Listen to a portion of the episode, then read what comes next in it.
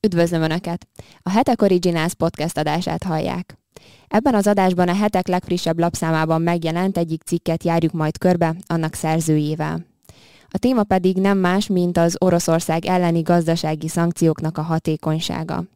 Repedezik-e már vajon az orosz gazdaság, és megéri-e kitartanunk? A vendégem Polcer István, gazdasági szakértő, a hetek vendégszerzője. Üdvözöllek a műsorban! Szervusz Kitti, üdvözlöm a hallgatókat is! Nagyon köszönöm először is, hogy elfogadtad a meghívásunkat. Kezdjük akkor rögtön azzal, amit már a bevezetőben is elkezdtem egy kicsit pedzegetni. Ugye már a magyar kormány is régóta bírálja az Európai Uniónak a szankciós politikáját.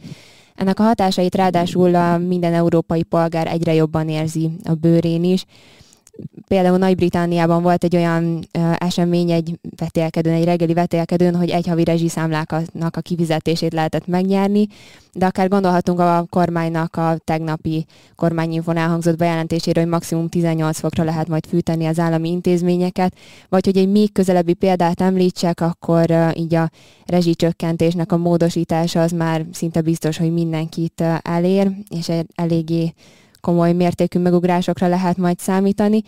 Viszont azt látjuk, hogy az orosz gazdaság nem annyira roppan bele mégsem ezekbe a szankciókba, és azért amúgy sokakban felszokott merülni az az egyébként egyszerű kérdés, hogy egyáltalán működőképesek -e ezek a szankciók, és hogy az orosz gazdaság helyzete az hogyan változott a háború előtti állapotokhoz képest, úgyhogy ez lenne így az első kérdésblokkom hozzád. Igen, hát az orosz rendszer azért nyilván egy autoriterebb, zártabb rendszer jóval a, a nyugathoz képest. Míg a háború első heteiben, ugye először mindenki azt várta, hogy itt Oroszország nagyon gyorsan eléri Kievet is, és eléri a céljait, de aztán ez nem következett be, akkor megfordult, akkor volt egy olyan optimizmus, hogy ezt a háborút lehet, hogy az oroszok sem logisztikailag, sem pénzügyileg nem fogják bírni.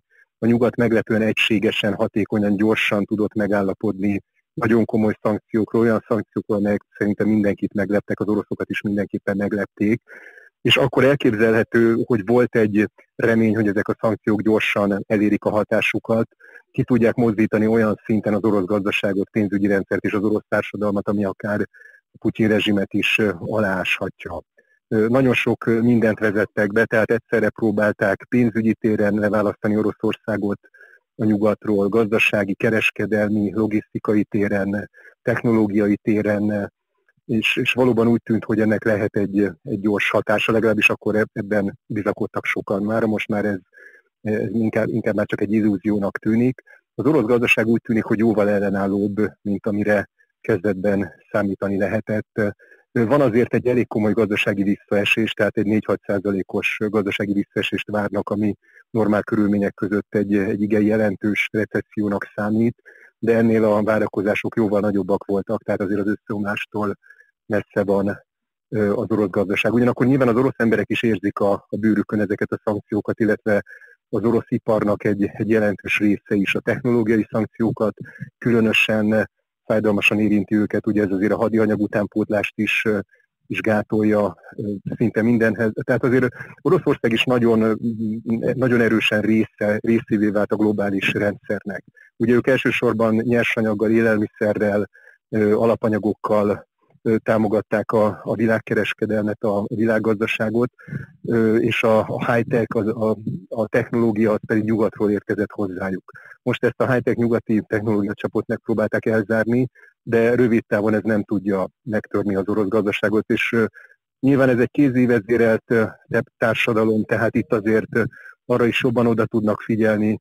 Valaki most ugye börtön kockáztat, hogyha nagyon szembe megy a, a hivatalos politikával, vagy esetleg utcai megmozdulásokat szervezne, nem is nagyon hallunk már ilyenekről. Úgy tűnik, hogy az orosz társadalom is elfogadta ezt, a, ezt az új helyzetet. A cikkedben egyébként készítettél egy felsorolást, itt hat pontban foglaltad össze azt, hogy minek lehet betudni, hogy az oroszok mégis elkerülték így gazdaságilag a teljes összeomlást. Ezt hogyan tudnád nekünk röviden összefoglalni?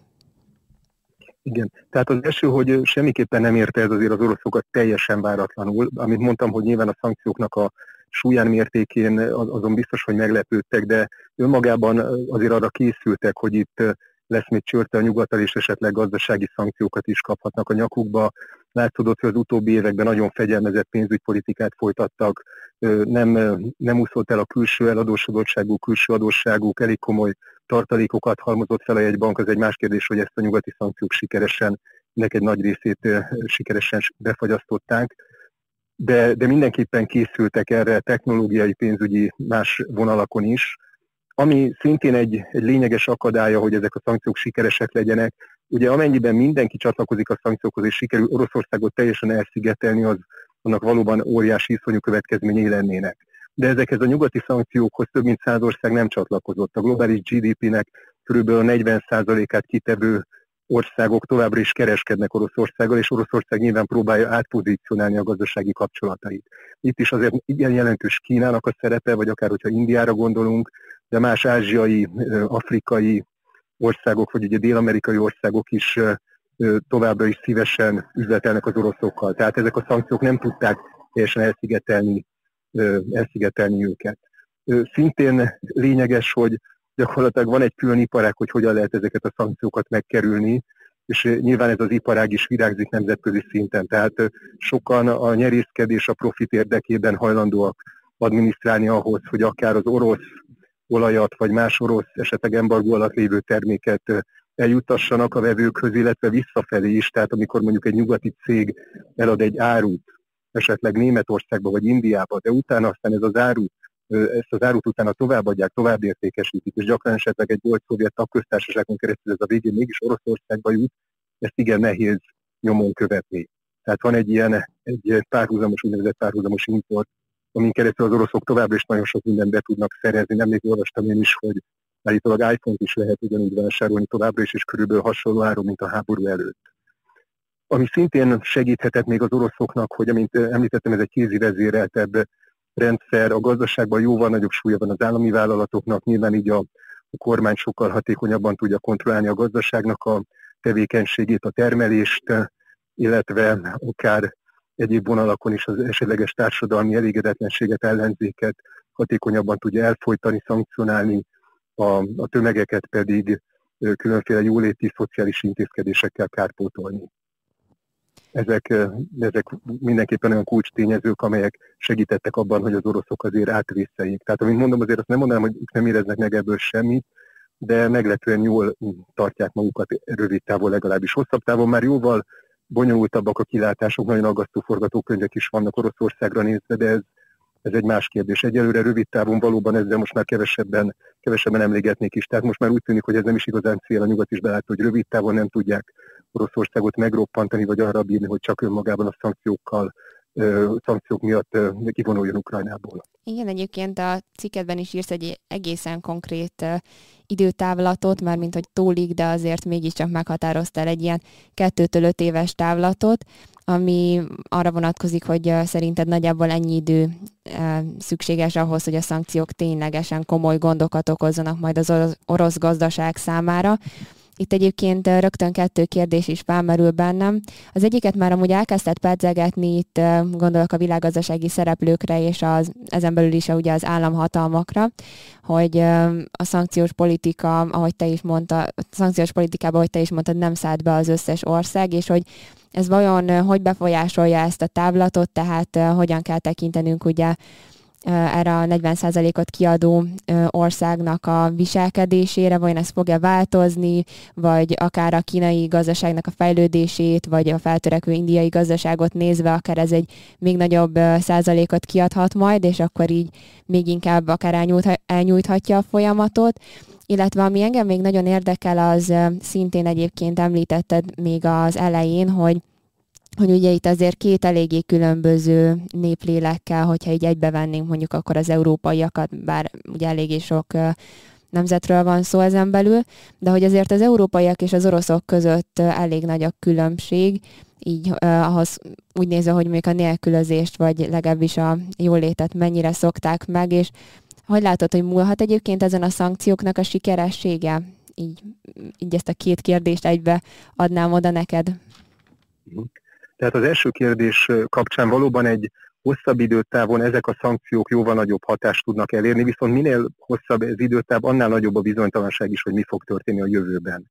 Nyilván, nyilván továbbra is azért óriási kérdés, hogy meddig húzódik ez a háború, hogy lesz ennek a háborúnak vége, sikerül-e végül valamilyen módon megállapodniuk az oroszoknak, az ukránoknak és a nyugatnak ebben a több szereplős bonyolult helyzetben, vagy pedig, vagy pedig nem. Amennyiben nem, nyilván most ezt a forgatókönyvet véve alapul, ott az oroszoknak azért ők az utóbbi évtizedekben, tehát amint mondtam, ők inkább ezt az irányvonalat követték, hogy amiben igazán jók arra fókuszáltak, tehát nyersanyag, alapanyag, élelmiszer, ezekhez kapcsolódó termékek, ezekbe a körbe tartozó termékek. Tehát ezt a, ezt a kieső technológiát, egyéb dolgokat mindenképpen pótolniuk kell. Kína és India komoly partner lehet a jövőben, már eddig is jelentős partnerek, és India és Kína is úgy tűnik, hogy erősen növelték a szállításaikat Oroszországból. Ők nekik nyilván valamilyen módon labírozniuk, labírozniuk kell a nyugat és Oroszország között. Hogy azt úgy fogalmaznék, hogy az mindenképpen az egy természetes követelmény. A világgazdaságnak szüksége van hatalmas mennyiségű energiára, szüksége van nyersanyagokra, alapanyagokra, élelmiszerre, a mezőgazdaságnak szüksége van műtrágyára. Tehát az oroszok, mint a világ legnagyobb kiterjedésű országa, mindezekkel bőségesen rendelkeznek. Erre, erre globálisan hatalmas igény van.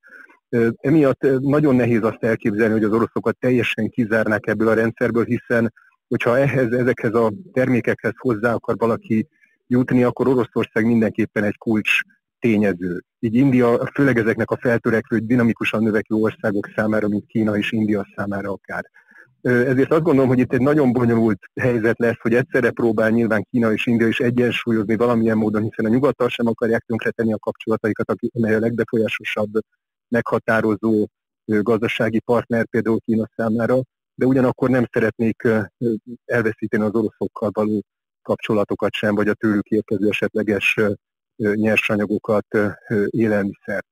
Emiatt, emiatt ez egy óriási kérdés, hogy ez hogyan fog alakulni a jövőben. Itt is több forgatókönyv létezik. Legtöbben talán arra számítanak, hogy egy töredezettebb, bonyolultabb világgazdaság jön létre. Nyilván amennyiben a nyugatnak sikerülne az akaratát rákényszeríteni, hogy így fogalmazok a keletre, az oroszokra, illetve ezekre a térségekre, az is megoldaná a problémát, de amint látszik, ez egyelőre ez egyelőre inkább álomnak tűnik. Az, hogy mennyire tolja egymásra egyre inkább, akár ez az elszigetelési próbálkozások Oroszországot, Kínát, Indiát, a feltörekvő világot a nyugattal szemben, ez egy nagy kérdés. Ezt a nyugat szempontjából mindenképpen el kellene kerülni, hiszen hogyha egy erősebb, egységesebb, komoly energiaforrásokkal, gazdasági potenciállal, termelőkapacitással rendelkező tömb kerül velük szembe, amely kulturálisan és ideológiailag is más pályát fut, az mindenképpen egy problémát fog jelenteni a nyugat számára.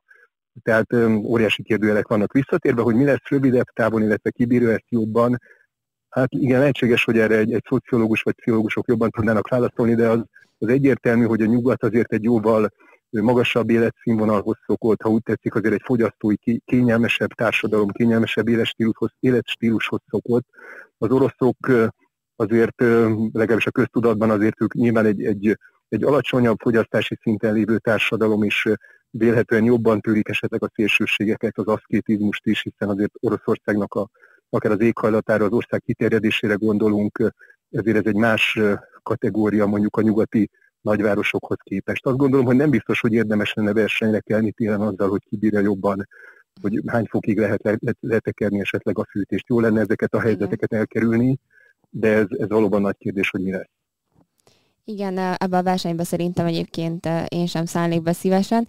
Én minden esetre nagyon köszönöm az interjút. Polcer István gazdasági szakértőt hallották a Hetek Originals vendégeként, akit egyébként mélyebben is érdekel majd az oroszokkal szembeni szankciós politika hatékonyságának a kérdésköre.